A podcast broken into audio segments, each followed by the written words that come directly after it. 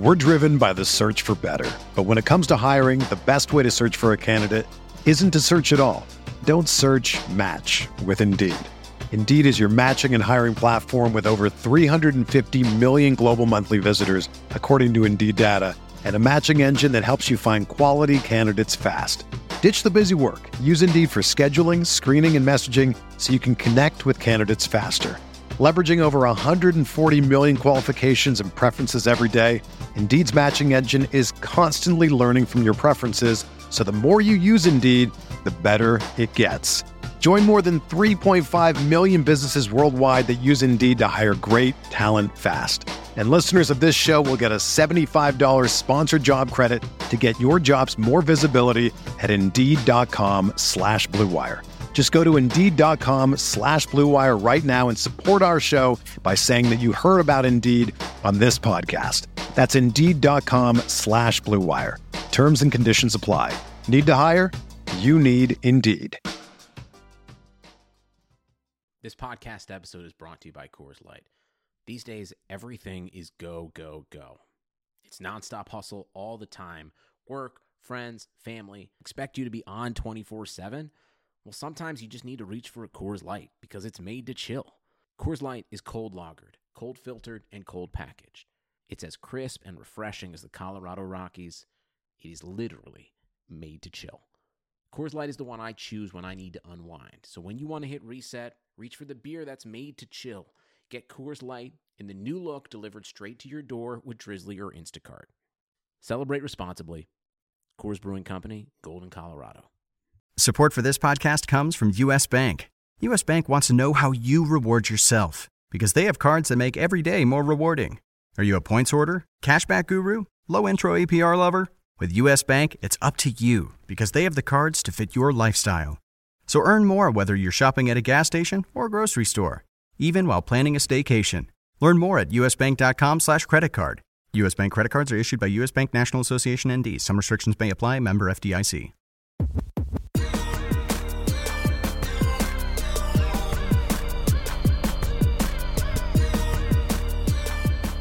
Everybody, welcome to the RotoWire Fantasy Football Podcast. It is week four, the DFS version, Friday version. I am Scott Jenstead, joined as always by Andrew Laird. Looking forward to breaking down the slate here. If you could please rate and review the podcast, that'd be greatly appreciated. It does go a long way towards helping the podcast, helping people find the podcast, which are both very good things in our world. Andrew, we're clicking along here. Week four, how are you this Friday morning? As I was explaining to you just now, I went to sleep at halftime of the Jets Broncos game last night. So better than if I had stayed up. Brett Rippon tried to bring you guys back in the game, but didn't quite get there. I was joking around how the Jets found a way to score 28 points with only one offensive touchdown, which was on like a total broken play and probably a highlight of Sam Darnold's career. And, I think the interesting thing about Sam Darnold is wondering who he will be a backup for next year and whether it'll be even at the Jets. Yeah, it's not a good place. Does Gaze survive the week? No, he does. They actually said... oh, did they? Okay. Yeah, they said there would definitely not be a in-season move unless something catastrophic happens. Apparently, this was a decision made before last night's game, which seems odd. But so that means they're just fully going for Trevor Lawrence then. My son... who is 9, asked me this morning, in dead serious, are the Jets tanking for the number one pick? And I had to explain to him that just like, no, they are actually this bad, that the number one pick would be just like a benefit of being this bad, right? But they're not actually trying to be this bad. And he was upset at that answer. Oh, the poor guy. He's 9, a Jets fan. He's got a long way to go. It's, I mean, I'm 39 and I have a long way. Like, it's been my entire life. Like, they have one Super Bowl in my life. And it was funny. They did a little thing on Joe Namath last night because they do that for every nationally televised Jets game. They always have to bring it up. I saw that. And somebody noted on Twitter, I saw that Cam Newton is like the present day Joe Namath, like with the outfits and everything. But people who are older than me, who are old enough to appreciate Joe Namath's playing days, specifically the Super Bowl, have a very, very different opinion of Namath than I do. Like, statistically, he wasn't good. And so he's kind of in this like realm because of the ridiculous upset Super Bowl III. But like, right. Every time they're like, well, let's see what Joe Namath thinks. And it's like, I don't care what Joe Namath thinks. I'm like, nobody my age cares. And it's like, it's just very odd that like a player who means so much to the franchise and pretty much everyone my age and below not only doesn't care what Joe Namath has to say, but it's almost like we prefer not to know. And you know him almost as much as the drunk guy saying he's going to kiss Susie Colbert on the sideline. I mean, that's why he's famous for most people my age and under. Like they were just like, crazy. Oh, he's that guy from the Super Bowl. And he's never really like there's never been, and I probably feel this way about plenty of ex-players, but like there's never been a moment where I'm like, I wonder what Joe Namath thinks about this. And I don't know. It's just like every time they bring it up, it's just like this is the guy. I mean, he's like the most famous player in the history of the team that I have cheered for my entire life. And I just had the only feeling I have on Joe Namath are negative because I think he's a clown. And they just constantly bring him up, like asking what he thinks. Right. And the Susie Colbert thing is like, that's what people think of with Joe Namath. So let's jump into week 4. Sorry about that. No, that's a good. I like it. Like good Joe Namath rant stars off is good. Yeah. I find week 4 utterly fascinating, to be honest with you. But let's talk about first of all who's off the slate. You mentioned the Jets and Broncos are not on the slate, which does not really hamper the slate at all. Philly and San Francisco Sunday night doesn't really hamper the slate either, to be honest. Even though it's my 49ers, the one game that does have some players that we might play is Atlanta and Green Bay play Monday night. It's a pretty good game. Pittsburgh and Tennessee has obviously been postponed due to the COVID infections on the Titans side. But the biggest thing with this slate, it's kind of two things for me as I looked at it. One is, and we'll get to it, is the number of gigantic over-unders that we have. There's 7 games over 50. I think we had 1 or 2 last week. And to me, it's really interesting. I just think it's a week where the ownership percentage are going to be really spread out because there's so many different ways to go. Like last week, I got to the point where I was like, all right, I'm just going to stack Seattle, Dallas, and then kind of make pieces fit around it. I'm either going to go, Wilson and a receiver coming back, or Wilson and receiver and Zeke, or Dak and a receiver. And it was like I just kind of got to the point where that was the obvious game to stack. We don't have that this week. We've got 7 games, like I said, that are over 50. I'll go through them here real quick, but I think percentages are going to be very, very split up this week at all the positions. There's no like super obvious free square this week. There's 900 different ways you can go at running back and receiver and quarterback. There's like the top 7 guys are all out there. It's a week that I think is going to be really, really spread out and kind of fun. Yeah, we would refer to this as like a great GPP week. Like and it's not because it's like, obviously, when we had that Dallas-Seattle game last week, everyone's like, oh, I want that game. And then people who try to play really contrarian would fade that game. But this one, like you said, with just so many points, and it's not even just like 50 is obviously a very arbitrary number, but like we have other games at 49 and 48. So it's not like it just drops off. And so... And I think some of that is Vegas, reacting to the fact there's been a ton of points scored over the first 3 weeks. But some of these matchups, you've got really good offenses, really bad defenses, whatever it is, they kind of piece together. Where you can see a lot of these games really getting this total maybe going over. And you mentioned last week, people that are fading Seattle, Dallas, but that ended up 38-31. So unless you were like, fading Zeke worked because he was not great, but all the receivers, the quarterbacks were really huge. One of those weeks where the chalk over-under game certainly came through in a big way. Yeah, and I mean, it's just like one of those things where for this week, the games that are under 50 should be relatively ignored, which obviously gives you some leverage standpoint. But it's like, it's one thing to say like, oh. Colts Bears, let me stack that game because nobody's touching it, and I think that'll score more than like Dallas Cleveland. But it's like that needs to score more than 6 other games basically. Like you're not trying to get leverage over 1 or 2 games. It's just like so many others where, like you said, there's not going to be like a single or 2 or 3 stacks that are going to be really popular. It's going to be there are everything's going to be spread out. And so you just have to kind of find the right pieces.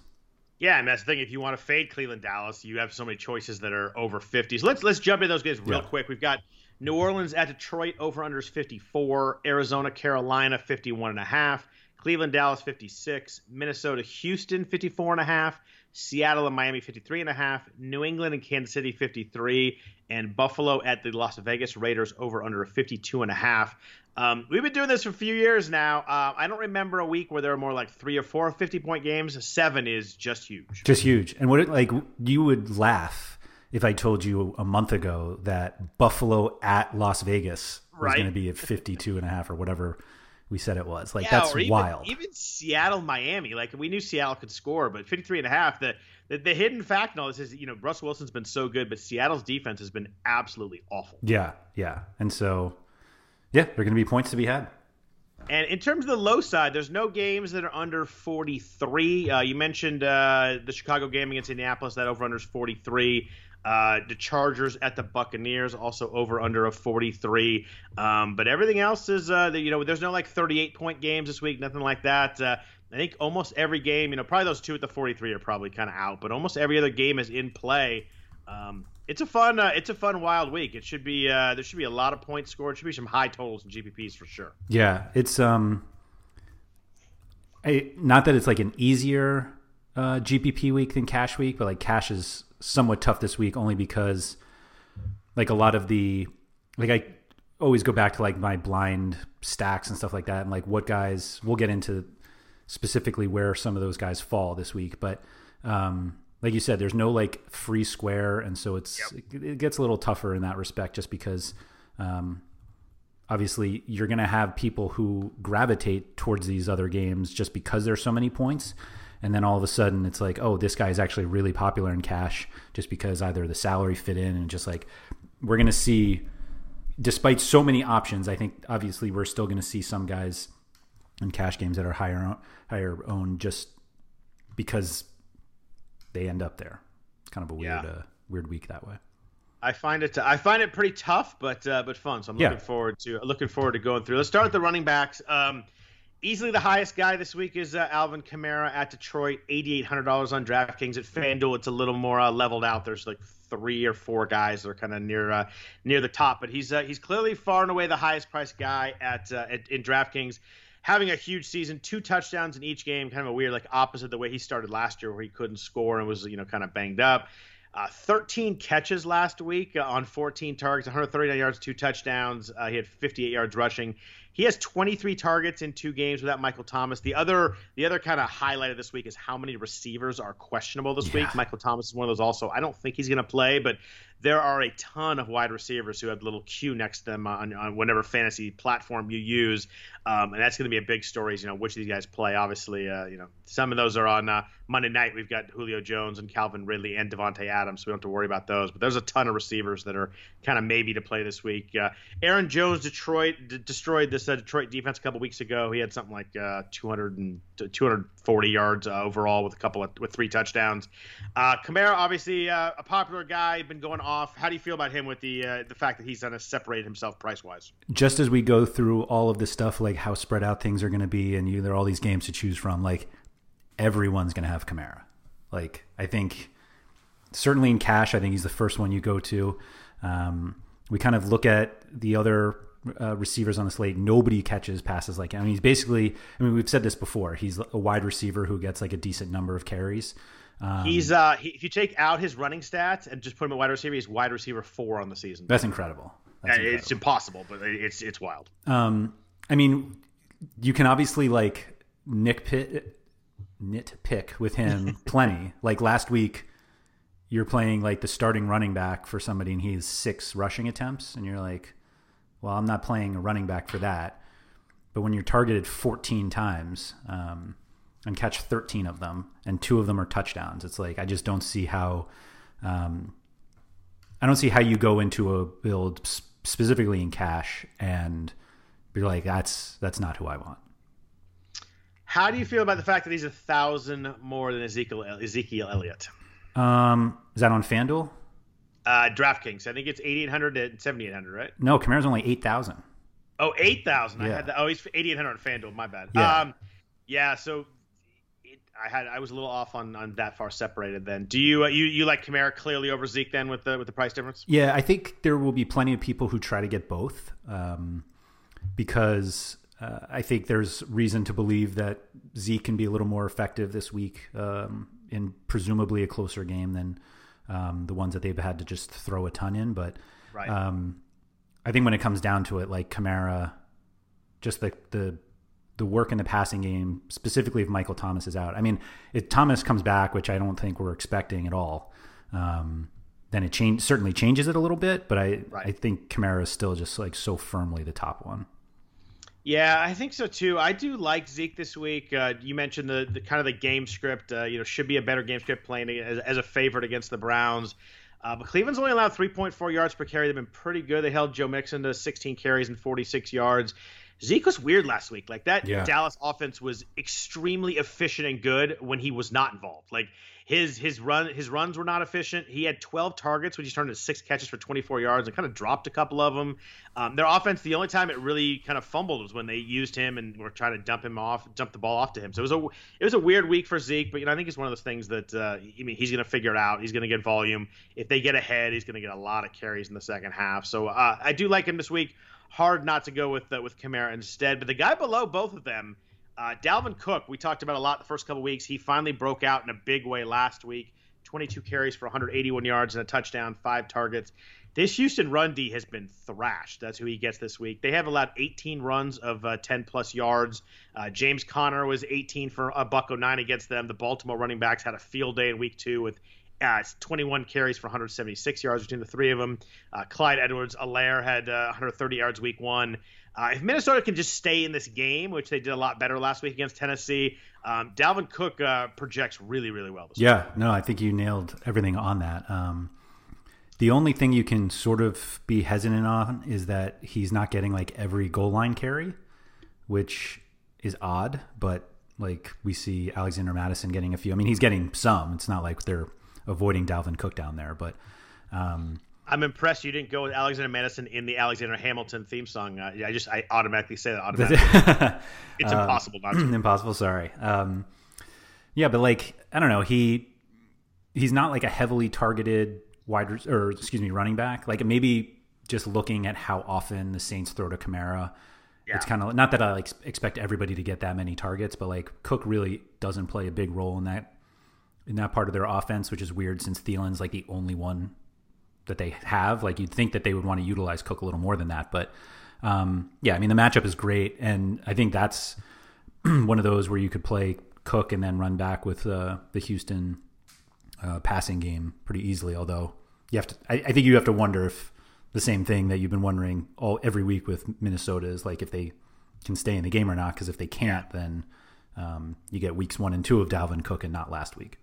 Yeah, although Minnesota was a different offense last week. They brought Justin Jefferson big time into the offense. He had a huge game, and we talked about the first 2 weeks how they just like they ran no plays. Like they were so far behind everybody else, and just in general plays run. Seems like they ramped it up a little bit last week. It'll be interesting. Houston had a brutal schedule to start the season. They played Kansas City, Baltimore, and Pittsburgh. I don't know who hates Bill O'Brien in the NFL offices, but like that's a brutal schedule. So you got to figure that Houston's their eyes are probably lit up seeing Minnesota on the schedule right now, who has struggled to start the year in a big way. This is going to be interesting. It's one of those games that could sneakily be one of those ones that the total kind of pops even higher than it is. Yeah, no, I mean it's in that group that we were talking about, and so. I mean, when you look at it, literally any of these games could go to 60 or 65, 70. It's not like they're going to finish where they kind of rank right now. And so, this could definitely be the highest scoring game of the week. So above 60, I'm going to go above 6,500, let's say. I think it's a pretty clear drop-off between these top three guys we just mentioned, the next guys. We've got Austin Eckler at 7,100, Nick Chubb at 7,000, Josh Jacobs 6,800, Jonathan Taylor 6,600. Do any of those guys jump out to you as someone that you're eager to play, considering how close they are to those top three guys? Yeah, I think just because they're so close, at least from a cash perspective, it's tough to do that. I mean, we have talked plenty about how Tampa Bay is much better against the run than they are the pass, although a lot of what Eckler does is through the air anyway, but if you... Yeah, and great to see how active he is with Herbert compared to that first week with Tyrod. Oh, man, for sure. But still, like, you're only getting... I mean, maybe it's a positive that you don't have to rely so much on Eckler's rushing attempts, but ultimately it's a team that's very good against running backs. And I'll always have hesitancy on Nick Chubb just because of how much they use Kareem Hunt. Jacobs is kind of interesting because it seems like... he's their best bet to control that game. Like the more touches they give Jacobs, then I can't believe I'm about to say this. It keeps Josh Allen off the field. And so, I mean, it makes sense. 2020 is a weird year. It's a very weird year. So I think he makes more sense than like Eckler, Chubb, or even Jonathan Taylor against the Bears. Like the Bears generally are a team I'm not like trying to go after. And, it was just kind of weird how little he played against the Jets last week. That not that I think he's like going to lose any possibilities, but I think the guy just below them might be the best one in the group. Yeah, that's my thing. Why I cut it off at 6,500. I think that I like a lot of guys under 6,500. Yeah. That this group, kind of the second tier, I guess I'd call it, but below Cook and above 6,500.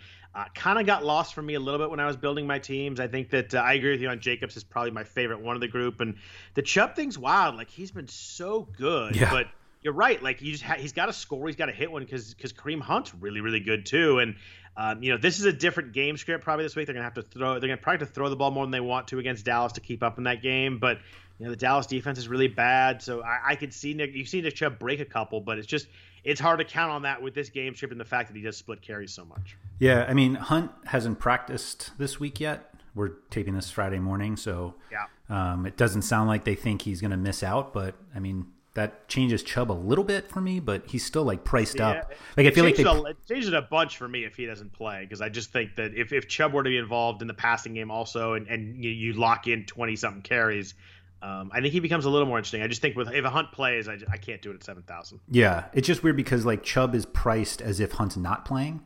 Yes, yeah, he's high up there. Yeah, like I don't know. For cash at least, I have no interest in like trying to figure out a split backfield where there are so many guys even below this price range that have pretty clear roles in situations you'd want to take advantage of. So let's jump under 6,500 on DraftKings then. Probably my favorite running back play of the week is Clyde Edwards-Helaire. I don't know why Steve Levy just emphasized the E so darn much. It was really weird. Like, I get that the H is silent and I maybe say it too much, but like he was so emphatic about it. It was really strange. Well, it's also like just because the H is silent doesn't mean it's a hard E. Right. Like most of us don't say Helaire. We'll just say like right. Elaire. Yeah, but yeah, I don't know. Like it was, he was heavy. He was big into it. Well, it was enough where I was like, I don't watch every Chiefs game, but I didn't think I was mispronouncing Helaire that differently. And obviously, he played for LSU last year, so he was on TV a ton. Also, it was the first time I had heard it pronounced quite that emphatically. Yeah. Anyway, I love him this week. He had 20 carries last week against Baltimore on Monday night, only 64 yards, was not extremely efficient, but it was really good sign. He had 5 catches for 70 yards, which, you know, if he's going to get the ball in the passing game in that offense, I mean, that dump off play is just wide open. When you got to guard Kelce and Hill and Sammy Watkins and McCole Hardman, and we don't have to guard DeMarcus Robinson, he's not going to catch it anyway. But it's wide open. But 14 targets the last 2 weeks is a really good sign. Playing against New England, I think that historically against New England, Belichick really tries to shut down Travis Kelce. We talked about last week. We didn't like Darren Waller because Belichick was going to take away their best weapon. He's really focused on Kelce when they've played. They usually put Stephon Gilmore on Sammy Watkins and then kind of shade coverage towards Tyreek Hill. But you got to figure that the thing Belichick's going to try and do is make it a little bit tougher on Mahomes. If Mahomes gets loose, it's just impossible to stop them. We just saw Monday night. I think that he's going to dare Kansas City to run the ball. I love CEH this week. He's probably my favorite running back paid, priced down at 6,400. Yeah, I think you nailed it. I always like the New England's another one that I just kind of always hesitate going after if I don't have to. They're at home though, like Kansas City's at home, so that I think helps a little bit even without. I guess they do have some fans. They there, do. So. I think they're like 19,000. I forget what percentage it was, but yeah. Like it's almost like 20%, I think. Right. And so, yeah, I mean, I think it's certainly one that's like worth considering. I'm just not sure. Like Kansas City backfield's always one where like they can romp without it. And so I don't know. There are guys cheaper that I think I'm more interested in. All right. I love CH this week. He's going to be one of my big targets for sure. So who do you like below him? Are we back on Kenyon Drake this week? Is this kind of the do or die week for Kenyon Drake at 6,000 against Carolina? That's about how I feel, but it's Carolina, man. The running backs against Carolina is right, just right. It makes sense. Thankfully, like it feels like DraftKings is just like tempting us every week because like so much so he. 16, 20, and 18 carries in the three games. They're now playing like this sieve of a rush defense. He really isn't involved in the passing game, which is a little frustrating only because they pass the ball so much. I think I would be all over it if it weren't for a number of guys further down the salary scale that I think haven't burned me enough where I'm willing to do it. But like we have a lot of running backs in this sub 6,500 range that could match the guys above them, except maybe the three we talked about at the top. Right. That it seems like if you're going to put yourself into a situation with a running back or multiple running backs that either they don't catch many passes or there's like a slightly split backfield. Or maybe it's not an ideal matchup.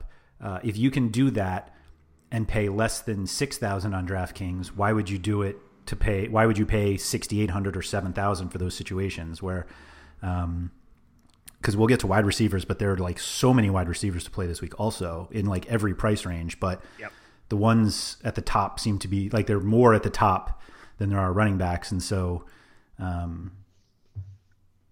that's a long way of saying I really don't want to play Drake this week, despite the perfect matchup and the great price.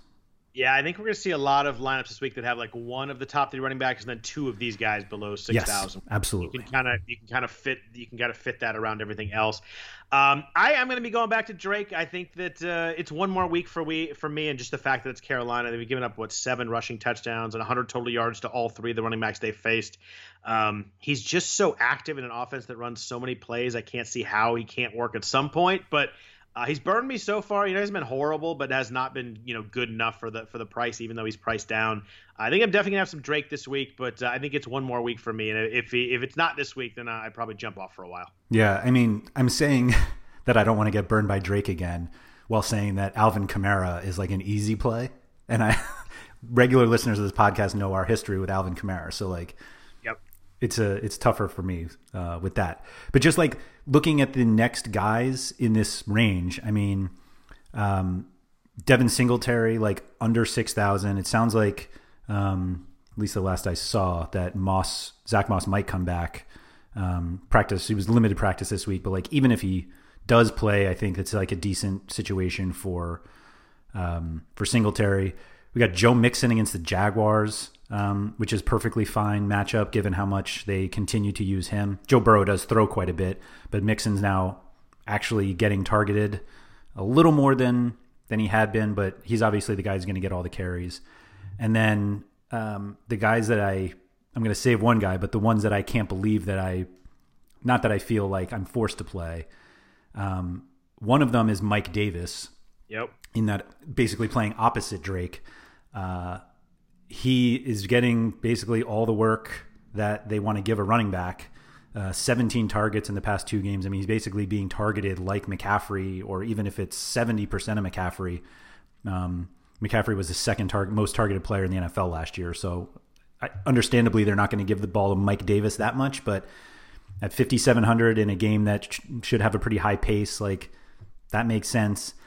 And then the other one who, I'm like actually like embarrassed to even say because I can't believe I'm actually going to possibly do it, is David Johnson against that Minnesota defense that's just been absolutely scorched by running backs.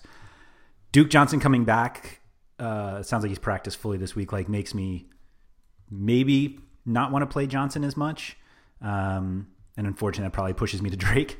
But I think David Johnson, just in that offense, that's going to be another one we say every week. Like in that offense, it should work. It really hasn't worked enough, but he makes a lot of sense this week. Yeah, and we talked about the fact that, you know, Houston had such three difficult matchups, but I don't like the usage with Johnson. I mean, he's got 11, 11, and 13 rushes, but, you know, 4, and 3 targets. I would have thought that in some of those games where they were behind or, you know, trying to catch up and, you know, facing good offenses, they would have dumped down to him a lot more, and they didn't.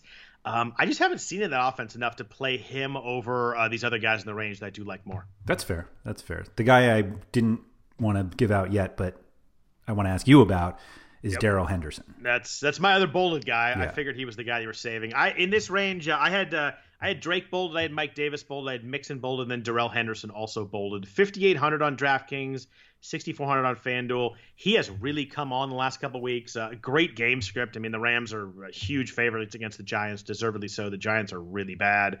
But Darrell Henderson breaking out the last couple of weeks. I mean, 20 for 114, a touchdown at Buffalo, 12 for 81, and a touchdown at Philly the week before.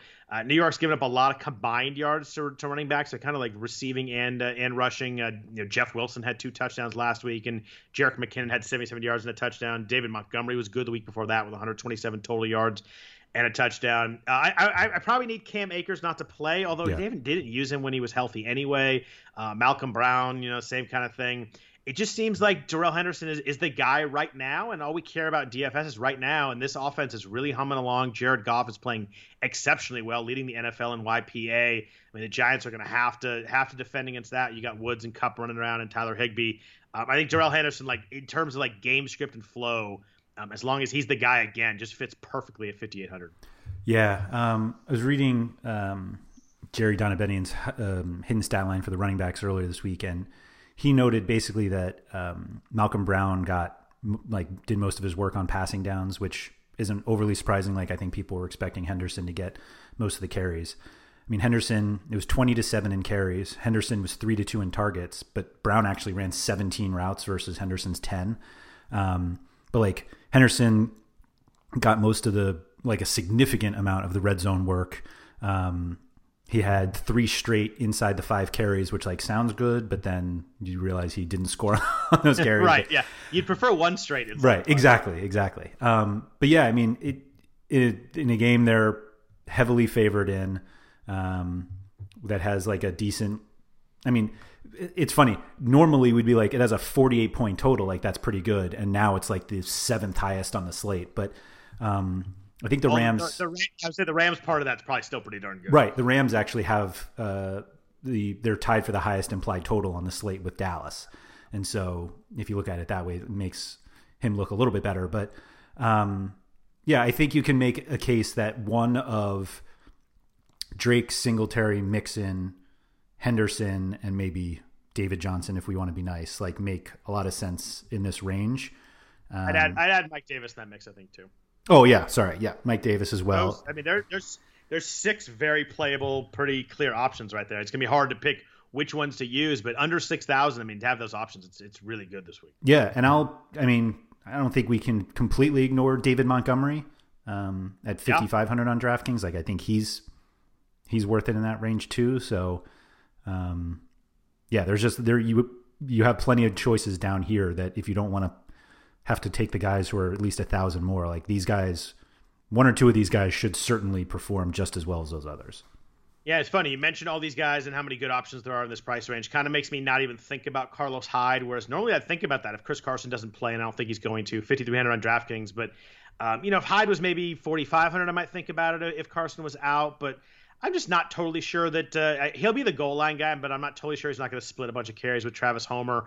At 5,300, I can pretty much cross Hyde out just because there's so many options really close that I like more. Yeah, I mean, Hyde and Carson have both been limited in practice this week, but like they are somewhat practicing whatever a limited practice actually does. Right. I mean, I wouldn't mind a Travis Homer free square this week, though. Yeah, that was going to be my next thing for you is if Hyde and Carson both didn't play, would you consider Homer at 4,000? I mean, it's easily like, I don't know how you wouldn't. I mean, obviously that offense is built around Russell Wilson throwing the ball, but they're huge favorites. Funny we say that after the last few years. Yeah, seriously. But like huge favorites in a game with a high total, mostly because of them. And you can get their starting running back for 4,000 on DraftKings. Like, yes, I would play that. For sure, but I think it had to be both Carson and Hyde actually ruled. Yeah, absolutely, both of them have to be out. I think that if Hyde's like, oh, he's going to play a little, I don't think I'll mess with it. But if they're both out, I actually picked up Homer in a couple season-long leagues too, because they said, like you said, a piece of this offense for a really cheap price. So you kind of have to go with that. Is there anybody else under Hyde at 5,300 that you're considering this week? Or I think that, that's everybody I have, but I didn't want to see if there's anybody else you possibly liked. I just don't see a reasonable enough case to play guys like Gaskin or Devontae Freeman, Burkhead, Adrian Peterson. Ronald Jones, if Fournette, I think, is out. So, they're guys, but I'm not sure with how much value there is, even more expensive. I just don't see a necessary reason to be down here. Yeah, I think the pass game is a little tougher. So let's jump into that. But first, a note from our sponsor, Prediction Strike. Prediction Strike is a fantasy sports stock market on which you can buy and sell shares of professional athletes as if they were stocks. Ever heard someone say, I've had stock in that player since day one? Well, now Prediction Strike makes that a real possibility.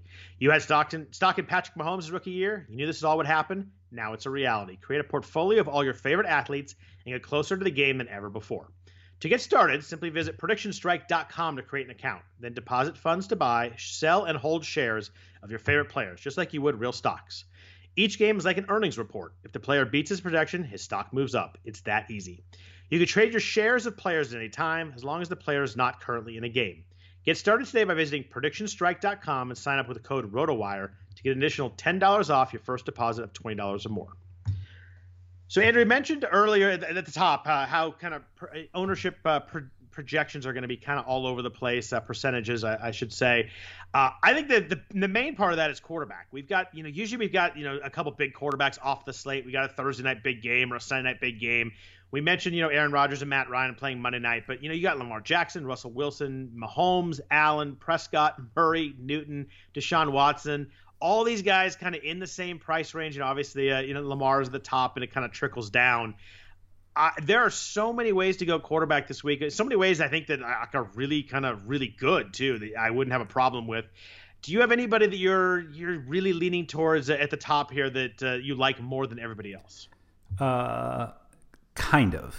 Okay, who is it? Well, it's funny. Last week, one of the conversations in the Discord, the subscriber Discord, was about Kyler Murray, and it was somebody said.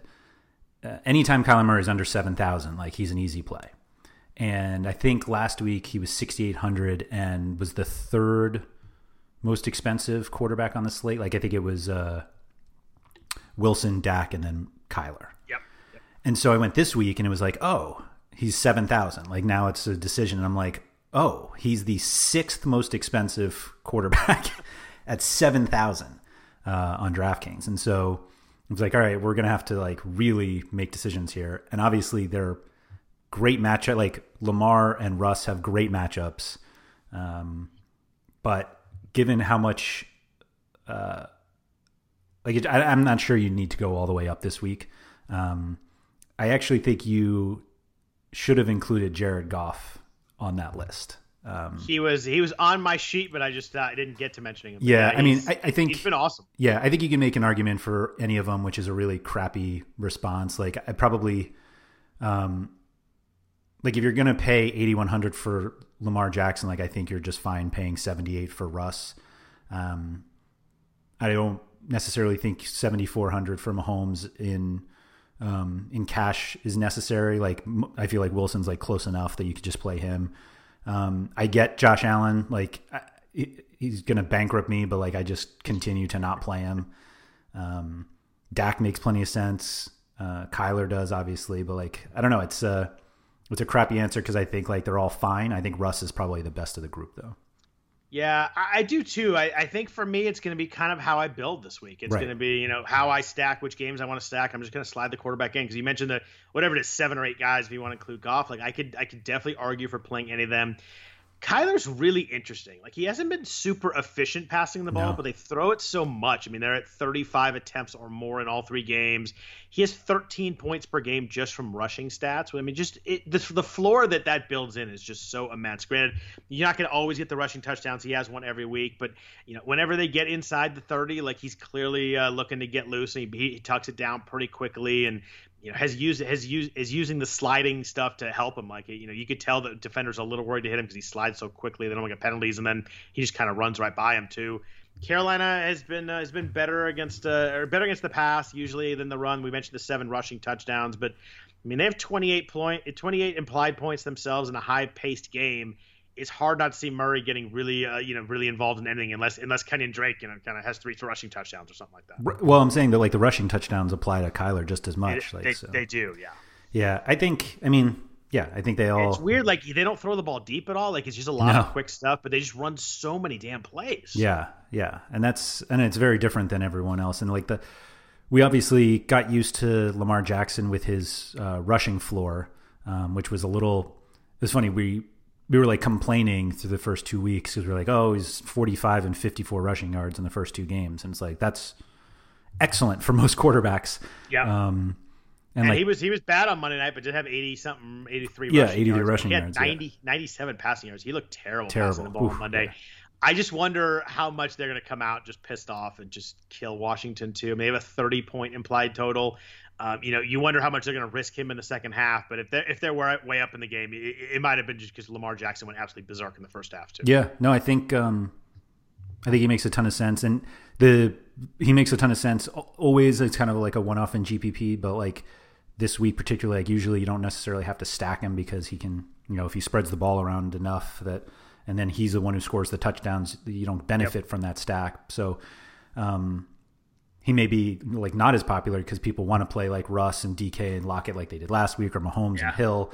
I think so too. I think the stacking. The second thing's a really good point. I think that there's so many ways to like get fun stacks with the other guys that you wonder if that's the case. Yeah, I wonder if fewer people will stack this week because so many games. Like, obviously you stack because you want the correlation, but if there's so many games that are scoring points, then the correlation doesn't necessarily apply. Not that it doesn't apply, but like you don't benefit from it as much because if everybody's scoring points, then you're not getting the correlation that other people aren't. Yeah, and like last week with that Dallas-Seattle game, you had the correlation and you had the fact that it was the highest total game, and it just kind of made sense to get as many pieces of that game as you could. Right, exactly. Yeah. You mentioned Russell Wilson, 7,800 on DraftKings. They are at Miami. You know, the pass attempts have been the key there. He's 35, 28, and 40 in the 3 games, 4, 5, and 5 passing touchdowns. It's pretty bonkers. He has 14 passing touchdowns in the first 3 weeks. I think that's the highest ever. Brady was close that one year where he broke the record, and Peyton obviously had it crazy, but I think he's the highest for the first 3 weeks. And the sneaky part of why he's been so good is their defense is terrible. They're giving up an average of like 485 yards to the other team per week. They have 2 games they've given up over 500 yards. You know, granted, some of that is the fact that teams are trying to catch up against them and throwing a lot, but still their defense has been really bad. Miami's giving up 8.8 yards per attempt so far to quarterbacks. I mean, I guess the only question is if they get up too much or they stop throwing and hand the ball off a lot, but I mean, Josh Allen had 417 yards and 4 touchdowns against Miami also. It's really hard to make any argument against Russell Wilson right now with how much this offense is firing. Yeah, and I mean, the argument is that you hope that enough people look at that and are like, all right, well, I'll just try to get that from Mahomes or Josh Allen. Right. But I mean, yeah, you see Patrick Mahomes at cheaper and the name just jumps out to you. Do you think that New England can slow them down at all? I mean, for 20 years of seeing New England be like the best team in the division I follow, like, sure. Right. Sure. Then again, we were a little bit worried that, baby Baltimore would do something to that offense, and Mahomes went for 385 and 4 touchdowns and also ran for 1. I think that offense can get loose against anybody. Russell Wilson had 5 touchdowns on New England in week 2. Do you think that Mahomes is a lower percent that we're normally used to seeing, just the fact that there's just so many guys around him? I wonder if he's an interesting, you know, if you can get Patrick Mahomes at 9% or something like that because there's so many other options. It's certainly an interesting way to go. I think he'll definitely be like less popular than he should be when he's a 7,400. Right. I mean, I don't think any quarterback's over 15% this week. Russ is the only one I would think. Okay. Could get there, and that's not to say he will get there. Maybe in cash, I think in GBP is still under 15% with how many ways you can go. You mentioned Dak. He's obviously been really good as they've had to like catch up in games, both last week against Seattle and the week before against the crazy Atlanta comeback. 450 and 472 yards passing in the last couple weeks. He's also run the ball pretty well too. They've had 7 snaps all year with the lead for the Cowboys, which is a stat I thought was pretty nuts. That's wild, yeah. The Jets were at zero until last night. They got some snaps with the lead last night, so I think they may have passed. They may have passed Dallas. I think they might have had more than seven last night. Yay! Although I was quite close because they didn't have to lead for very long. Not very long, yeah. Yeah, but a different game script for Dak this week. That's right. What I was getting to. They're favored against Cleveland. Cleveland's allowed multiple passing touchdowns each game, even to Dwayne Haskins. Believe it or not, that actually happened. That was a real thing. It's just I don't know, Dak. It's just not the game script we had the last couple of weeks. So I'm a little hesitant to go all in with Dak again, like I did last week and the week before. It's hard for me to play Dak over Kyler and Mahomes in the same range this week. Yeah, that's kind of how I feel, especially because they have Zeke. Like they can just run Zeke to the ground if they want. Whereas obviously Seattle had no interest in running. They have Travis Homer. Right. Hopefully. Yeah. So let's get a little cheaper. We've got Cam at 6,400. We mentioned Deshaun Watson at 6,600. You mentioned Jared Goff at 6,700. Above 6,000, we also have Joe Burrow, who's been throwing the ball a lot against Jacksonville, but 6,300. Maybe he's a little bit too close to the other guys to play this week, but does have over 300 yards the last couple of weeks. Below 7,000, below Kyler, and these guys really jump out to you as someone that you're going to be aggressively playing. Yeah. Well, Burrow. Before I saw the price, I jumped out and was like, if I can get Burrow for 5,800 on DraftKings, like that could be a pretty good salary saver. But like when he's 300 less than Deshaun Watson against the Vikings, that's really tough to make the case for Burrow. Goff is kind of a tricky one. It seems like there's no way to like figure out when he's going to have a great game. And so just when they're down 28-3 to Buffalo, it's time to put them in. Right, that's when you're right, and so that's probably not going to be the case at home against the Giants. So, I think the wildest thing to see was Drew Brees at 5,800 against Detroit. Yeah, like I kept scrolling down. I'm like, I wonder where Brees is. Is he off the slate? And I'm like, there he is. Like that's wild. Like he is the same price, or he's like cheaper than Minshew. He's cheaper than Stafford in the same game. Like when. Yeah. That's crazy. I mean, it's deserved, but it's still crazy to see. No Michael Thomas, but he still had 288 yards and 3 touchdowns against Green Bay last week. Also, it's a game they were trying to score in. So he is cheap. Are you thinking about using him? No. Yeah, me either. I kept looking. I'm like, I just don't love. I mean, if I'm gonna get that Saints game, you want some Kamara, and it's hard to go both, even though Kamara does catch a ton of passes. Yeah, I don't know. That may look silly looking back at which we're talking next week to not take Breeze under 6,000, but I don't think I'm doing it. Yeah, I think like Breeze didn't like pop out that much on. Like I did the instead of blind stacks this week, I just did blind quarterbacks where I went to the DVP page on RotoWire and I basically just like downloaded all of the DraftKings points allowed. To quarterbacks. And then instead of because we usually list the opposing quarterback that week, instead of that, I just put in the price, like the DraftKings price. And like Breeze just wasn't high enough on the list. And obviously we've played 3 games, so it's not like we need to go that crazy about it. But there are cheaper guys with like fantastic matchups. I mean, we have. I got one bolded and highlighted on my lead. Yeah. So I'll start with Baker Mayfield at least, because that's not the one I'm not going to play Baker either, but part of Dak having such a huge season is that the Cowboys are giving up like a ton of points to quarterbacks. And obviously they've played some very good ones, including Russ, but like 9 passing touchdowns, that the Cowboys have given up, which is tied for the most in the league. Yeah, and that's just in the last 2 weeks too. Right, exactly, yeah. And so they gave none the first week to Goff, and then it's just been boom since then. Right, and so now you're like, maybe I shouldn't play Goff.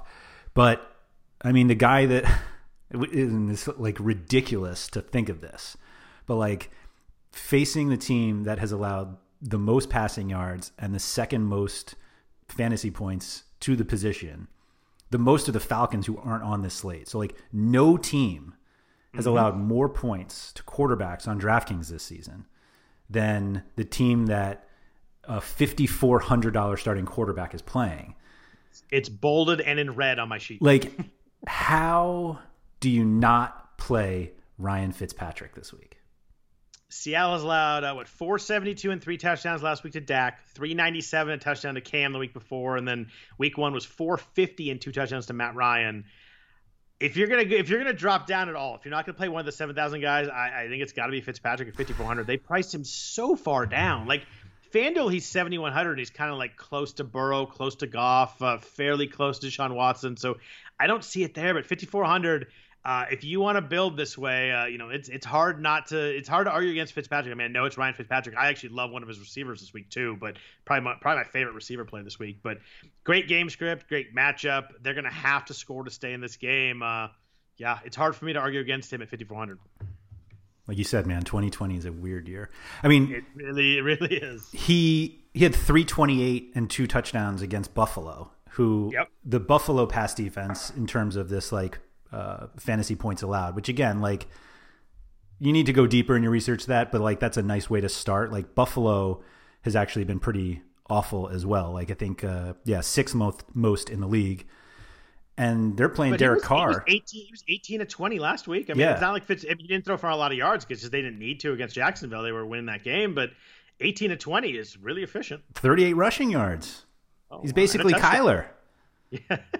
Basically. Yeah. I mean, I think he makes a lot more sense than everyone else in this range. Like if you're going to pay down, like you're looking at, if you want to make the argument that Baker Mayfield can do it at Dallas at 5,800, like that's fine. I'm not going to do that. That's possible, but that's just a team that wants to run the ball. And I don't think I want to touch the fact that if it's going well for them, it's because they're running the ball and they're going to do that. But yeah, I mean, they could get behind and Baker's got to chuck it. But but like when you look at Nick Foles against Indianapolis, Bridgewater against the Cardinals, Cousins against Houston, Rivers against the Bears.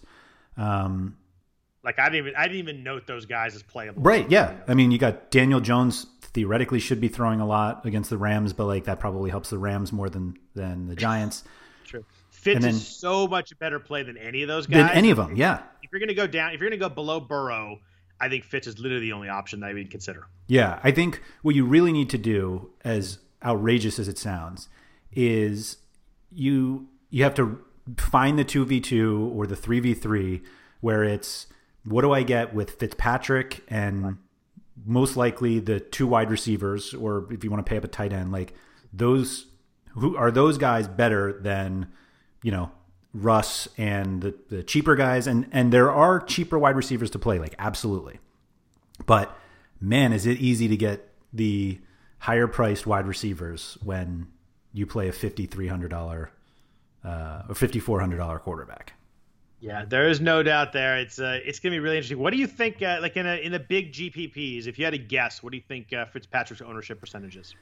I have a number in my head. I want to know how close we are. Yeah, I mean, we obviously we're talking about how there are plenty of guys to play, so I don't think it's going to be that high.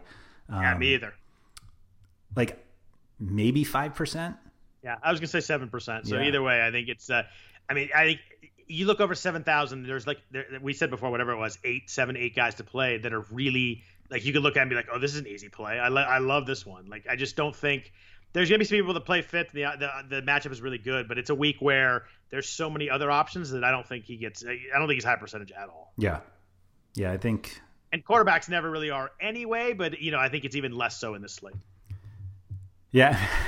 It's funny to just be like, well, you got to do it if you can get a low on Ryan Fitzpatrick, but hey, that's why it's DFS week by week. Next week is probably I don't know who they're playing, but probably someone we cross off right away. But I don't know. It's really interesting. If I drop down under 7,000, it's going to be to Fitz.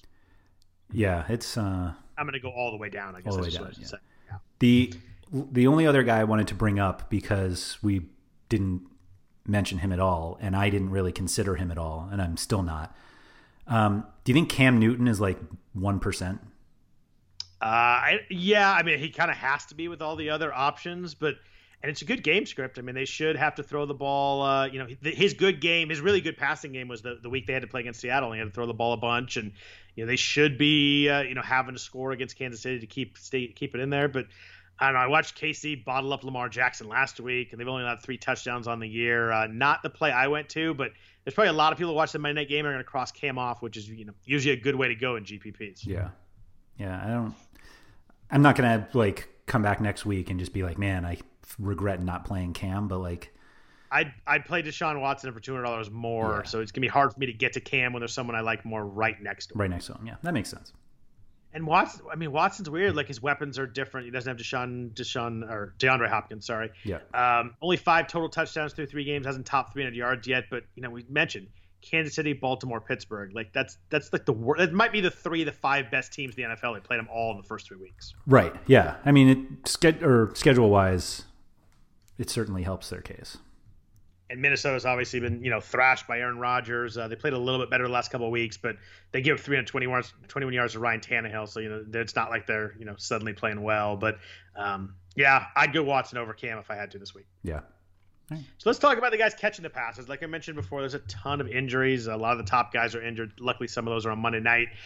The top-priced guy is DeAndre Hopkins at Carolina, but he hasn't practiced Wednesday or Thursday. We're recording this pretty early Friday morning, so he's not practiced the last couple days. But 14, 8, and 10 catches so far. Extremely active in an offense that runs a ton of plays. Keenan Allen went nuts on Carolina last week. Mike Evans really good the week before that. If Hopkins practices today and looks to be good to go, are you willing to pay up? He's a pretty significant price compared to everybody else. Yeah, that price is like a little too much for me. Like, yeah, me too. Like 900 more. He's basically 1,500 more than the next highest price guy. That's what I had too. My next guy that I considered was 7,000. Right. Like, well, I mean, if we assume Michael Thomas is not playing, then it literally on DraftKings is 8,500 Hopkins, 7,000 Lockett, and That's an easy move to save some money, but I feel like we really didn't talk enough about Lockett and Metcalf instead of Lockett or Metcalf, and right, and it could have been even bigger if Metcalf hadn't gone Leon led at the end zone, right, and so we don't get that often, like the Godwin Evans thing, like there's just no history of the two of them playing well in the same game, but like, and it's very short, obviously, with Lockett and Metcalf, but like, they're like the only guys who catch passes, and they're throwing the ball a ton, and it's obviously a very expensive stack this week because they're playing Miami. But like, how do you? It's almost like the way to decide which one to take is just to play both of them. Yeah, I mean, it's hard to argue against that. I mean, Lockett's more of the, probably more catches, and DK is probably the bigger play guy, but he always gets a couple of shots every game. I mean, Lockett had 3 touchdowns in the first half last week, and obviously he has 8-plus targets in each game. Stephon Diggs had a huge game against Miami in week 2, so... I guess the argument would be that there's so many wide receivers in this range that I would like to get a piece of that maybe it's hard to play both of them. But, yeah, I mean, maybe it depends if Byron Jones is going to play for Miami and he's their best DB. So maybe that impacts a little bit. But I was going to say, does it really, though? Like... Yeah, I mean, it might not. But it's hard to get away from the Seattle offense. I mean, if they're going to throw the ball that many times, they can certainly do enough to feed these two guys, especially when there's no real third option. Right. Yeah. I mean, it's the most expensive stack. Yeah, and there's so many receivers in kind of the, I guess we call maybe 6,200 to 7,000 range. I mean, all big names. I'm having trouble this week figuring out which of these guys I like. One of the guys that jumps out to me is Keenan Allen against Tampa Bay. He was huge last week. He had 19 targets. Super active with Justin Herbert at quarterback, 29 targets in 2 games, where the first game against Tyrod, he was really kind of not involved. But the game worked out really well for them last week. They were trailing Carolina. We didn't really think that was going to happen. They lost the game. A lot of survivor pools, people lost in that game. Do you have anybody that jumps out between 61 and 70? I mean, we talked about Metcalf and Lockett a little bit. Is there anybody else in this range that you're like, I got to play this guy over the other guys here? What was the range? What was the bottom of the range? Yeah, like 6. Let's go 6,000. Let's make it easy. 6,000 to 7,000. I went right to Robert Woods. I just think the fact that they get him the ball out of the backfield kind of makes up for the fact that he's not so heavily targeted a lot. That makes me want him over Kupp at least. And like Kupp was like an easy cash play. I guess it was 2 seasons ago now, but it seems like they're finally coming around playing that horrific Giants team. And we talked about how Henderson's probably the running back there, but like they just prefer to pass the ball. It's just the way they play. And so Kupp, Woods jumped out at me, and he's like cheaper than most of these guys. Like it's 6,300.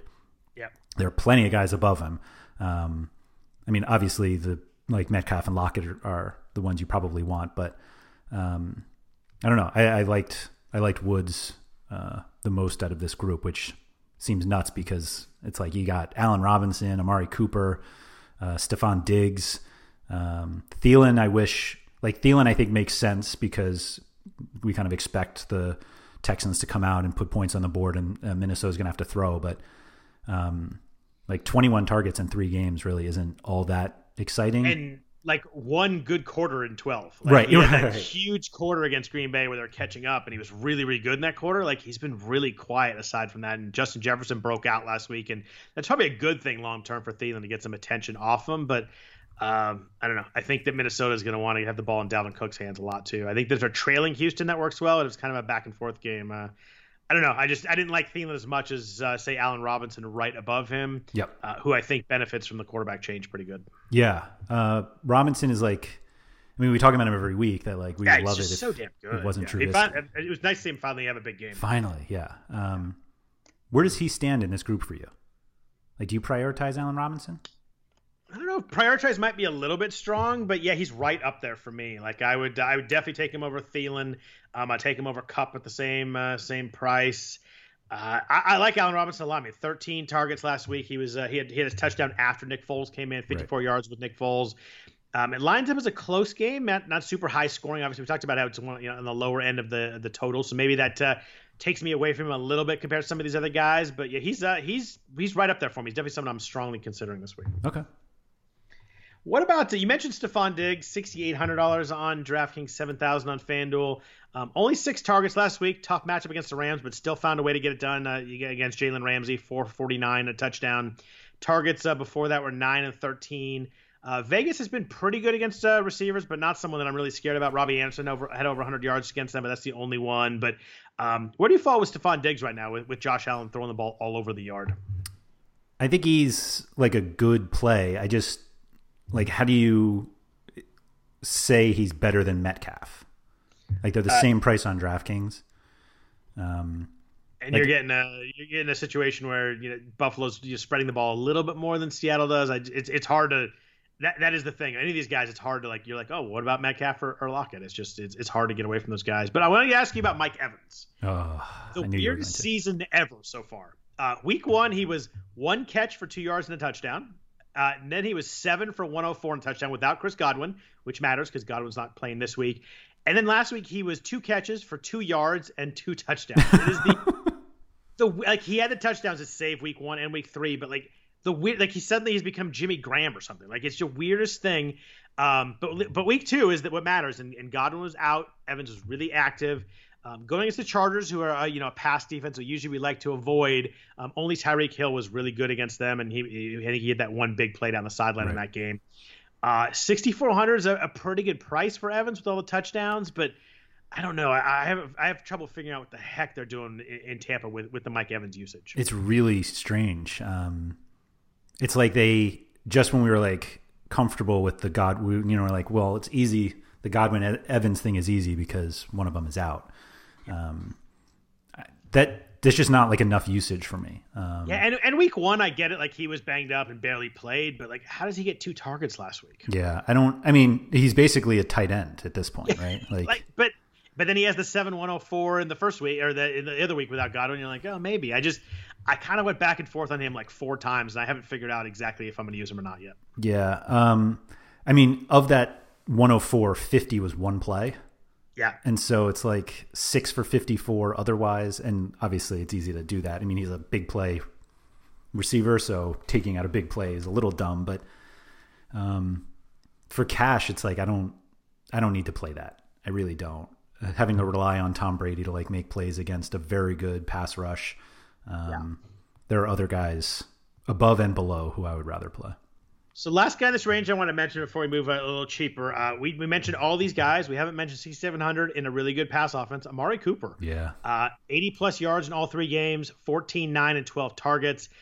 Cleveland has given up 80 yards to Terry McLaurin, 70 to Tyler Boyd, 101 to Marquise Brown. As much as they spread it around in Dallas, and we saw Cedric Wilson kind of jump into CeeDee Lamb's slot spot when Lamb got hurt and could blow for a couple plays. But Cooper's the guy that always gets some volume in this offense.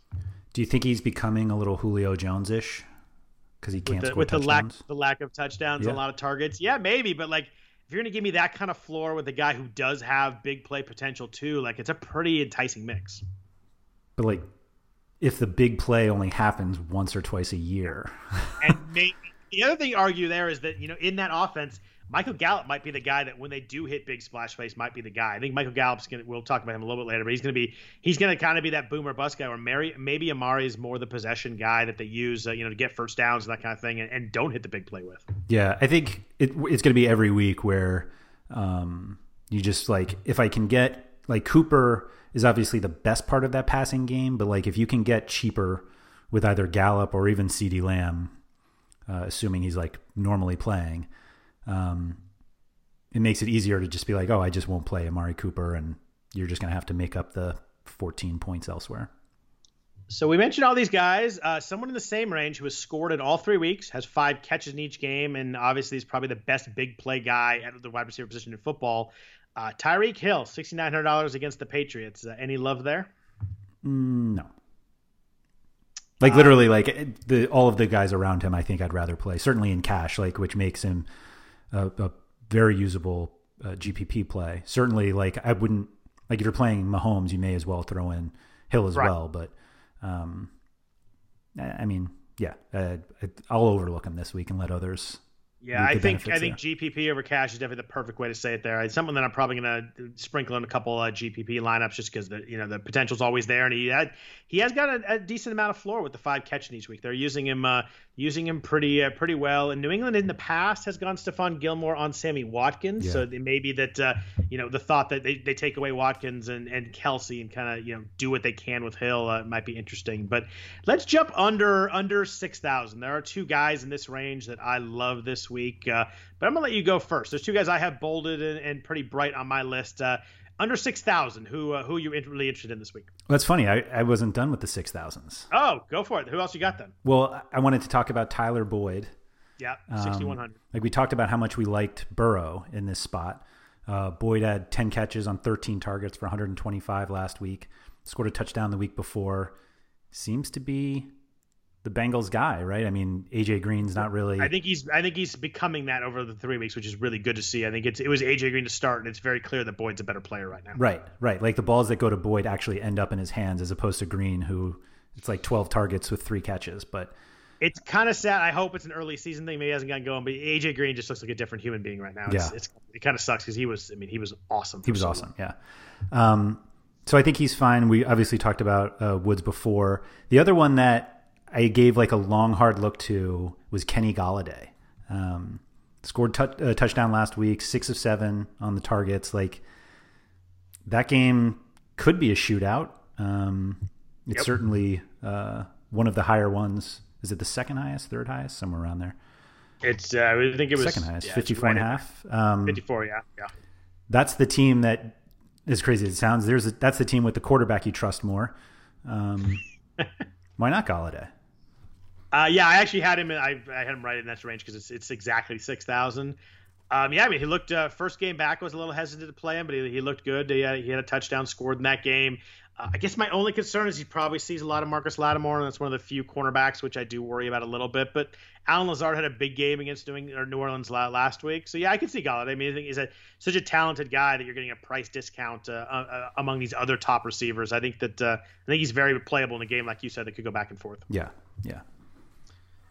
So can I go under 6,000? Sorry, now we can go under 6,000. Now we're good. And we mentioned Michael Gallup. He's over 6. I think he's a little too boom or bust for me at 6,200. I think there's other guys in that range I prefer to play. I think that I love Michael Gallup, but in this offense, I want him to be a little cheaper when I do play him. Yeah.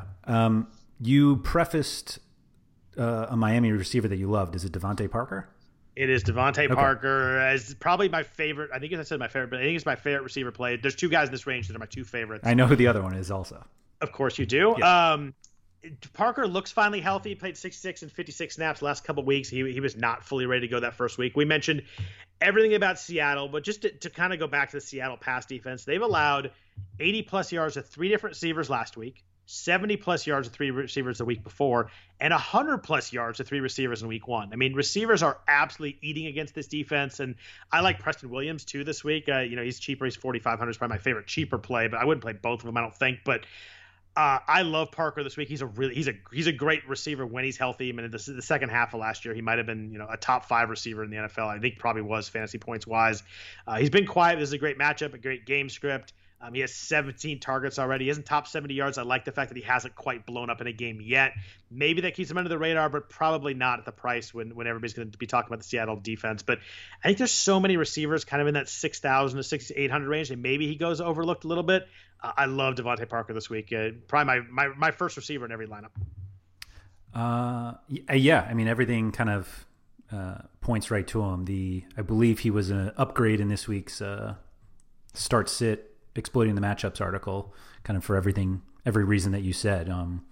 It's just we're in the situations that you want in terms of opponents, and he's getting enough of the targets, and yeah, he hasn't really exploded yet, which he's not really a receiver who's going to like score 3 touchdowns usually. He's more of a... Oh, he might this week. Oh, look at you. Maybe not. Let's go like 110 yards and 2 touchdowns. There we go. Okay. Yeah, it's a nice realistic. Make it a little realistic, an easy line to get to. Right. Of course.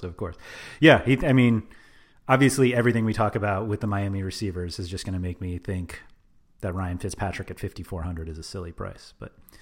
It is, but if you want to get one of the better quarterbacks, I think the way to get a piece of this offense and this game too is to go Devontae Parker at 5,700.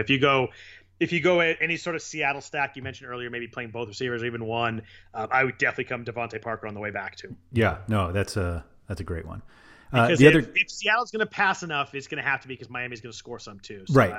That's a good point. Really well. Good point. Sorry, go ahead. The other guy that you are going to talk about. Yep. Is one that was like a quick, like as soon as prices came out, the discussion, the Discord started up, and this guy was like, oh man, everyone's like, oh, he's cheap. And he is cheap, and he is in the right matchup. We might be talking about different guys. Oh, okay. All right, this was a personal favorite of yours. That's the only reason why I thought it was him. But I feel like everybody keeps looking at DJ Moore expecting last year's DJ Moore. Okay, you were right. I thought you were, the way you prefaced it, I thought you were going Odell Beckham, but no. But what, like, I get it, but I don't know. I haven't seen enough from DJ Moore this year, even though he had one huge game. But like, I worry that we are thinking we're getting last year's DJ Moore and we're getting this year's DJ Moore. So last week, I just think it was a weird week. I think they got up on the Chargers and didn't have to throw. He had one deep ball that he caught. He only had 4 targets, but it was just a weird game where A, the Chargers pass defense is good, and B, they got up in that game and, tried to, kind of milk the clock and win the game. I think this week is different. I mean, playing against Arizona's going to score. Arizona's going to run a ton of plays. So Carolina's going to have to play. I mean, he had 22 targets the 2 weeks before that. Granted, the first week wasn't big, but he still had 9 targets last week. I just don't think I think he's too cheap on DraftKings more than anything. He's 5,600. I just think he's way too cheap. Arizona got beat by Terry McLaurin in week 2, kind of a 7 for 125 and a touchdown game. I just think with volume of plays up this week, that Carolina's going to have to score. I want a piece of this game on the other side. I just think he's too talented at 5,600. I think that he's a prime play for me this week, and no one will be surprised by that. Is Patrick Peterson possibly shadowing him? Worry you at all? Not really. I think they'll move him around enough, and I think it's enough kind of short, quick passing game kind of stuff that they'll figure it out. I think that I just think he's too cheap. I think at 5,600, I think it's too easy for me to slot him in. Right. Okay, that's fair. But Odell Beckham, who I thought you were going to go with when you said kind of priced a little cheaper than normal, he's 5,800 on DraftKings, 6,600 on FanDuel. At Dallas, this game we've talked about a little bit, where the Dallas defense is not good. D.K. Metcalf and Tyler Lockett each had 100 yards and 4 touchdowns combined last week. Calvin Ridley had 2 touchdowns, 109 yards the week before. I know Cleveland wants to run the ball, and we talked about that as a negative with Mayfield. But in a game where they're going to have to pass, they're going to have to score some. Are you willing to go back to OBJ at all this week? No. Why not? No. He's so frustrating. I know. Yeah. I mean, we kind of beat this point home every week. Like, I focus on cash games, and cash games generally are not the place where you're like, I'm expecting this guy to do something completely differently than he's been doing the past X number of weeks. And that's like the easy way of saying, like, I need to see Beckham have a good game before I think he can have another one. And do we think he's the guy that we have in our minds of like, oh my gosh, look at all these big splash plays? Because he hasn't been in Cleveland. Right, right. I mean, somehow he went from Eli Manning to Baker Mayfield and got worse.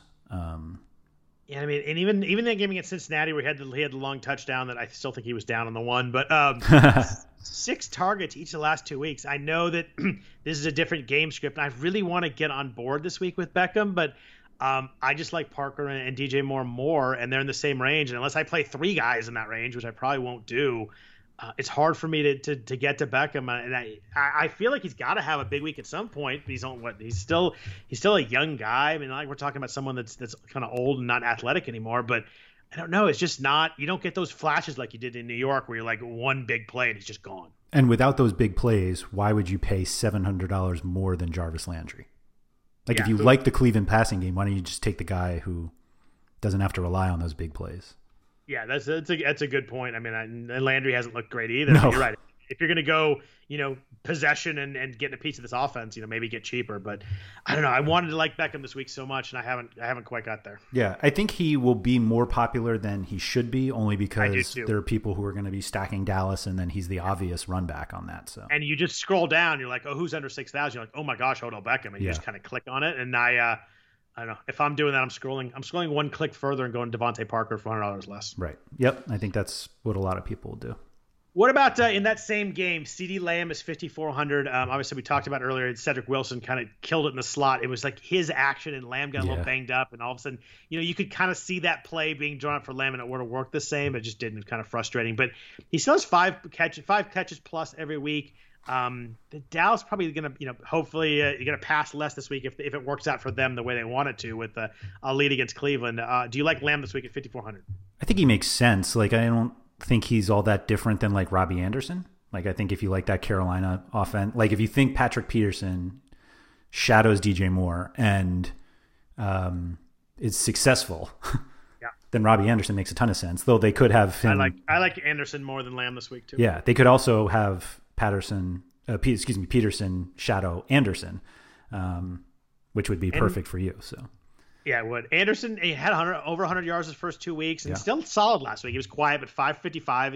It's still pretty involved in the passing offense. And like we said with DJ Moore, there's going to be a lot of plays, a lot of action in this game. I wouldn't argue hard if you wanted to go Anderson instead of Moore. I like Moore. I like Moore. That sounds great. Mm-hmm. But I wouldn't argue against Robbie Anderson this week at all. I think he's a really nice play in this range too. Yeah, no, totally agree.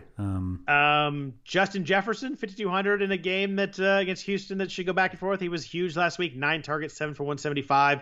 They moved him from the slot to the outside, and it kind of really opened up the game for him.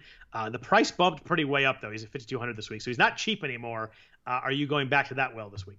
I think the benefit is that if you're playing a Texan stack, he obviously makes a lot more sense salary-wise than paying $66 for Thielen, so... I doubt I play him in cash, but yeah, he definitely makes sense in GPPs for that run back. So you mentioned this as a run back, but if you're going to run back, you're going to need someone with Deshaun Watson that's going to catch passes. Will Fuller is $5,900. He was limited in practice Thursday, and we see that with Will Fuller. You obviously get big red flags. He's a guy that seems to sit with kind of tweaks, and it's a hamstring for him, and he's a fast receiver. That's tough. But if he does play, he played a lot last week. He only had 5 targets, but the Minnesota secondary is clearly not very good. Khalif Raymond had 118 yards against them last week. Devontae Adams obviously killed them in week one. $5,900 for Will Fuller. I like other guys in the range more, but he's under 6,000 in a game that should go high on offense. He's clearly their wide receiver one with a good quarterback. It kind of makes sense if you kind of add up the typical formula. You're right. That being said, in the same... He has a hamstring tweak, yeah. Well, that too. But like in the same breath of Thielen down to Jefferson, if you don't want to play Fuller at $5,900, which is actually pretty cheap... Brandon Cooks is $4,500 and theoretically could get some more targets if Fuller is hampered at all. So I don't know. I thought you were gonna. I thought you were gonna go down to Randall Cobb on me there. Oh gosh, he had a good game. He had a great game. Yeah. But I think Cooks is the guy. I think Cooks is cheaper than Cobb this week. I think Cobb's $4,800. He is. Yeah. And they had the same number of targets. So I don't know. It's a really good point, and I had Cooks as someone. If Fuller doesn't play, Cooks a 49er becomes pretty enticing pretty quickly. He's way down in salary. He only had 3 catches last week, but he's still, he has 18 targets for the first 3 weeks, so still pretty involved. And like we mentioned multiple times with Houston, the matchups have been so tough that I think this is finally the week that they really get going. Yeah, obviously the easiest thing to do with Houston passing game, like if you don't want to decide on any of them, then you just play Watson.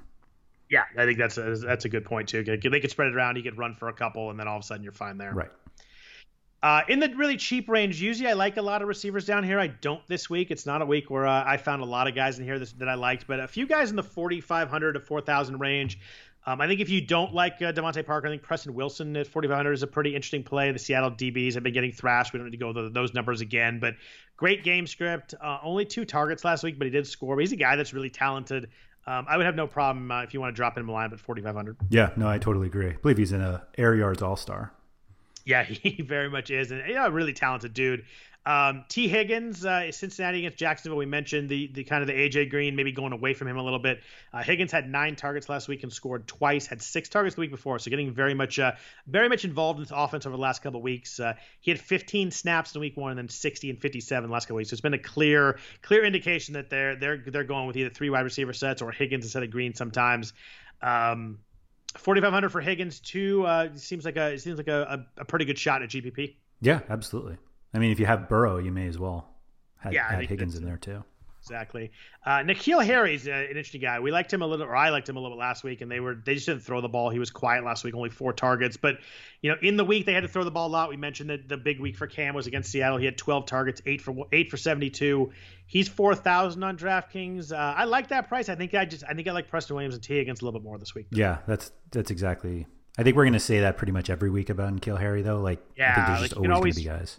Yeah, if you're going to be down here, you want someone with some explosiveness, and I'm not sure he's that guy. He's kind of more of a floor PPR guy, but it's hard to count on that. We just don't fully know how the New England game script's going to go each way. It's so dependent on what they need to do. Yeah, yeah. And I think the lack of really cheap wide receivers that you may be able to get away with. I mean, there are guys that you can play, but nobody really jumps out. Like we had Hamler obviously last week, which didn't blow up, but he did enough for. I think it was only 3,000 on DraftKings, but yeah. This lack of, it's kind of like we have enough guys in that middle range and there's nobody down below that nobody's going to be forced to play the lower guys there. So it makes those kind of cheaper running backs a little more important because you need to save the money somewhere. Yeah, for me, it's very much how you build your team this week with that. The only other guy I'll mention down here, if something were to happen and Preston Williams were to not play, Isaiah Ford from Miami is he had 9 targets in week 2 against Buffalo, but strictly a matchup game flow kind of thing. Like we mentioned, Seattle's been giving up a lot of yards to that third receiver in addition to the top 2. I think I need Parker or Williams, something to happen to them in practice to play him, but he's an interesting guy that if it did open up a little bit, I think at 3,700 DraftKings, he becomes a play pretty quickly if Williams does not play. Yeah, that's a good shot. Tight ends this week, kind of similar to the other spots. We have so many of the guys that are playing this week. We don't have George Kittle on the slate, but Travis Kelce, Darren Waller, and Mark Andrews are on this slate. Anybody? Where are you going to tight end this week? I found it kind of tougher than normal this week. I was at nobody over 5,000, but obviously I could see Anders or Kelce if you want to do it. But Belichick really takes away Kelce. 6 catches in each game so far, but he has 66 or fewer yards his last 5 games against the Patriots. Not a week that I'm paying up personally for Kelce. Yeah, I agree on that. I usually don't pay for tight end ever. Yeah. And I've been doing it this season, which was terrible last week with Drew Sample, who I took over Logan Thomas. I think Thomas is going to be popular again. I know he's way down salary wise, but I think he'll be popular again this week, even in that matchup against the Ravens. But Darren Waller really sticks out. They have no receivers. And while theoretically that shouldn't be a great thing, I mean, the Buffalo defense is pretty good, but I'm just not sure who else Derek Carr is throwing to, and they may have to throw in that game to keep up with the high-powered Josh Allen offense. That I think if you're paying up, I think Waller is definitely the guy this week. And he's not even that high. He's 5,200. Yeah. I mean, he's way down from Andrews and way down from Kelce. And obviously it was quiet last week. We talked about before, you know, Bill Belichick clearly planned to take him away in that game after the big Monday night game against New Orleans. Yeah, I like Waller a lot too, 5,200. Mike Gesicki had a big game against Buffalo week two, although that was with no Tremaine Edmonds. But I think Waller, just strictly from a volume standpoint, a game like you mentioned, they're probably going to have to throw. If you're going to pay up over 5,000, he's clearly the guy for me. Yeah, like I always look at him as like a if he was a wide receiver and had these stats, like would we play him? And the answer is like yes, we would. And like he's in that same range as like Jefferson and Lamb and Robbie Anderson, kind of those guys. But I'd play him over Jefferson and Lamb for sure. Right. And so it just, I mean, again, I know some people, just because it's almost a little easier to get like the breakout 3,500 tight ends because they catch three passes and one of them happens to be a touchdown. But like that Waller price and the game, I mean, they're at home anyway. So it's that's kind of an attractive one for me. 500 less than Tyler Higbee is absurd. Absurd. He's $700 more on FanDuel. He's $500 less. I guess they're really playing that three touchdown game. That's the Tyler Higbee game that we liked. But yeah, Waller for 5,200 is good. The other guy I do like, and I wish he wasn't so close to Waller in price, is TJ Hawkinson. He's 4,800 on DraftKings. He's been really solid. I mean, I know that he's over 50 yards each game, which for a tight end, you know, that's a really nice floor. 7 targets last week, which I really like to see because Kenny Golladay was back. You wondered how the target share was going to move around there. And it seems like, you know, he might be second and Marvin Jones might be third right now in this offense for Matthew Stafford. Green Bay tight ends had 2 touchdowns on New Orleans last week. Darren Waller had the big game we mentioned before. That was against New Orleans too. So they've had trouble stopping the tight end. I wish he wasn't only $400 cheaper than Waller because I find it hard to go Hawkinson over him. But he's someone this week of the guys above 4,000. You know, aside from Waller, he was my favorite play this week. Yeah, and there are good players in that group: Evan Ingram, Hunter Henry. So like, it's not like you should call Evan Ingram a good player. He used to be a good player. I know, it's frustrating. He's so athletic and. You would think in this offense, with Sterling Shepard out, he would be the guy, but it just, I don't know. Daniel Jones, I watched that game, obviously, because I played the Niners. Daniel Jones looked terrible in that game. Yeah, it's a nice bout of unity for the New York teams to have, like, very good tight ends who catch passes and never use them as they continue to spiral to the number one pick. But yeah, that Chris Herndon sleeper play is not especially paying off so far. He's going to be the one, week 12. I told you so. Yeah, exactly. Hunter Henry, you mentioned, is interesting, too. I mean, another guy, a good floor, 5 catches in each of the first 3 games. Only him and Travis Kelce had done that in the tight end position, 8, 8, and 7 targets. I think if you're as a floor guy, it's hard to not like him in a PPR situation at 4,600. I just like Hawkinson more this week. Yeah, I get that. Under 4,000 real quick. There's a couple guys here. Like you mentioned, Logan Thomas, 3,500. Dwayne Haskins, like Pro Football Focus has 50% of Thomas's catches even deemed catchable. 50% of his targets.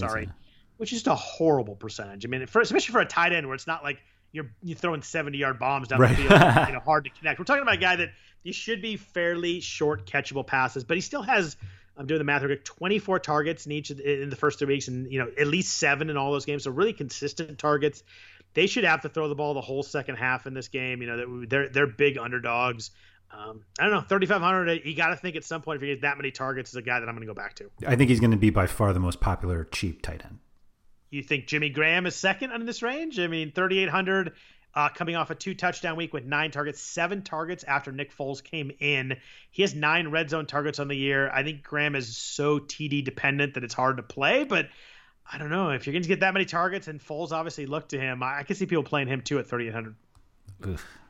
I hope that's they do. That's about how I feel about it. I would definitely rather have Logan Thomas. What about Gronk? That's my last guy to mention here. Like after doing nothing, he had 7 targets last week, 6 for 48. No Chris Godwin this week. He's down to 3,600 on DraftKings. The first time all year where I wouldn't roll my eyes if you wanted to play Gronk. Yeah, that's how I felt. Like I don't really want to play him, but for how little that Brady's throwing to Evans and no Godwin, I don't know. Do you fear that they're going to need him on the line though against that Chargers pass rush? Yeah, that could definitely be a problem. They're going to want to protect Brady, but I don't know. I mean, it seemed like he finally, maybe he wasn't in football shape and didn't know the offense, but it seemed like last week was the first time that signing Gronk actually made a little bit of sense, because it was weirdly like, you're like, is he going to retire again? Like, they're not even using him, and all of a sudden 7 targets. You wonder if maybe there's a little bit of squeaky wheel there in practice, and Brady wants to get him involved. But I think in a red zone he's going to start to be a guy that they're going to look towards. Yeah. All right. So defense this week. Anybody?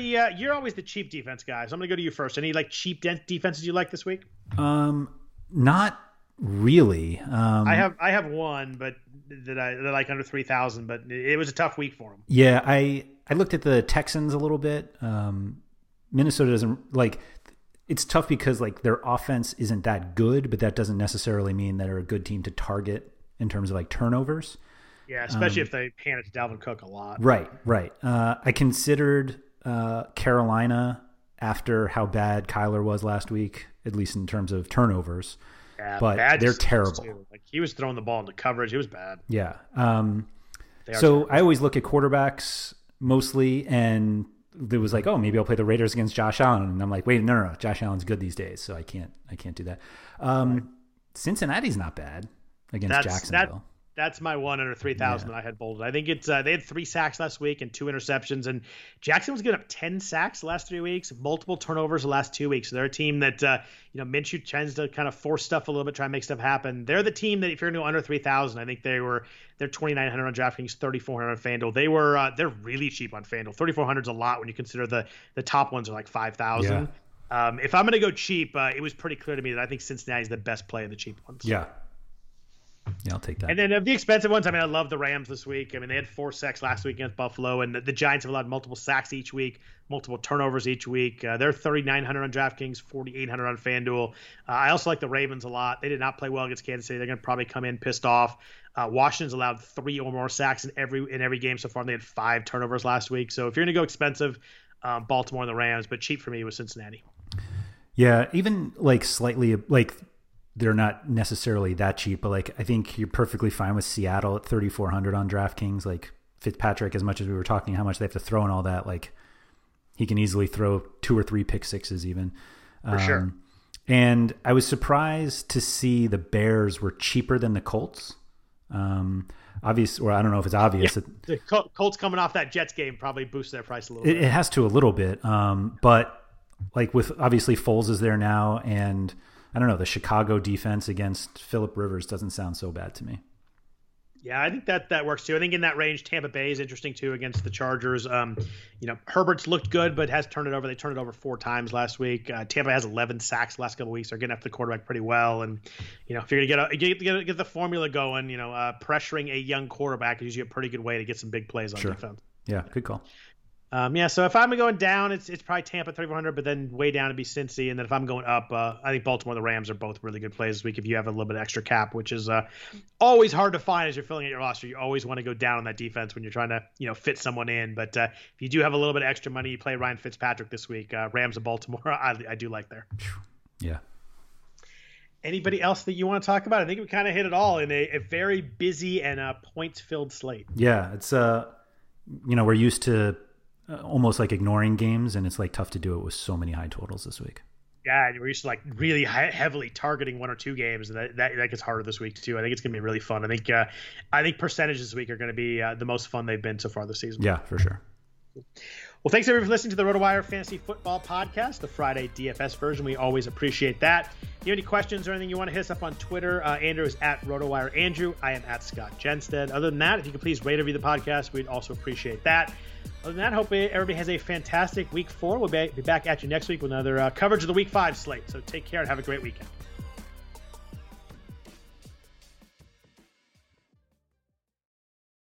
Whether you're a world-class athlete or a podcaster like me, we all understand the importance of mental and physical well-being and proper recovery for top-notch performance. That's why I'm excited that Unified Healing is sponsoring podcasts on the Blue Wire Network.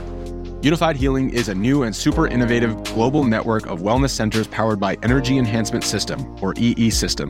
If you haven't heard of the EE System yet, then you'll want to listen up. This technology promotes wellness, deep relaxation, purification, and rejuvenation.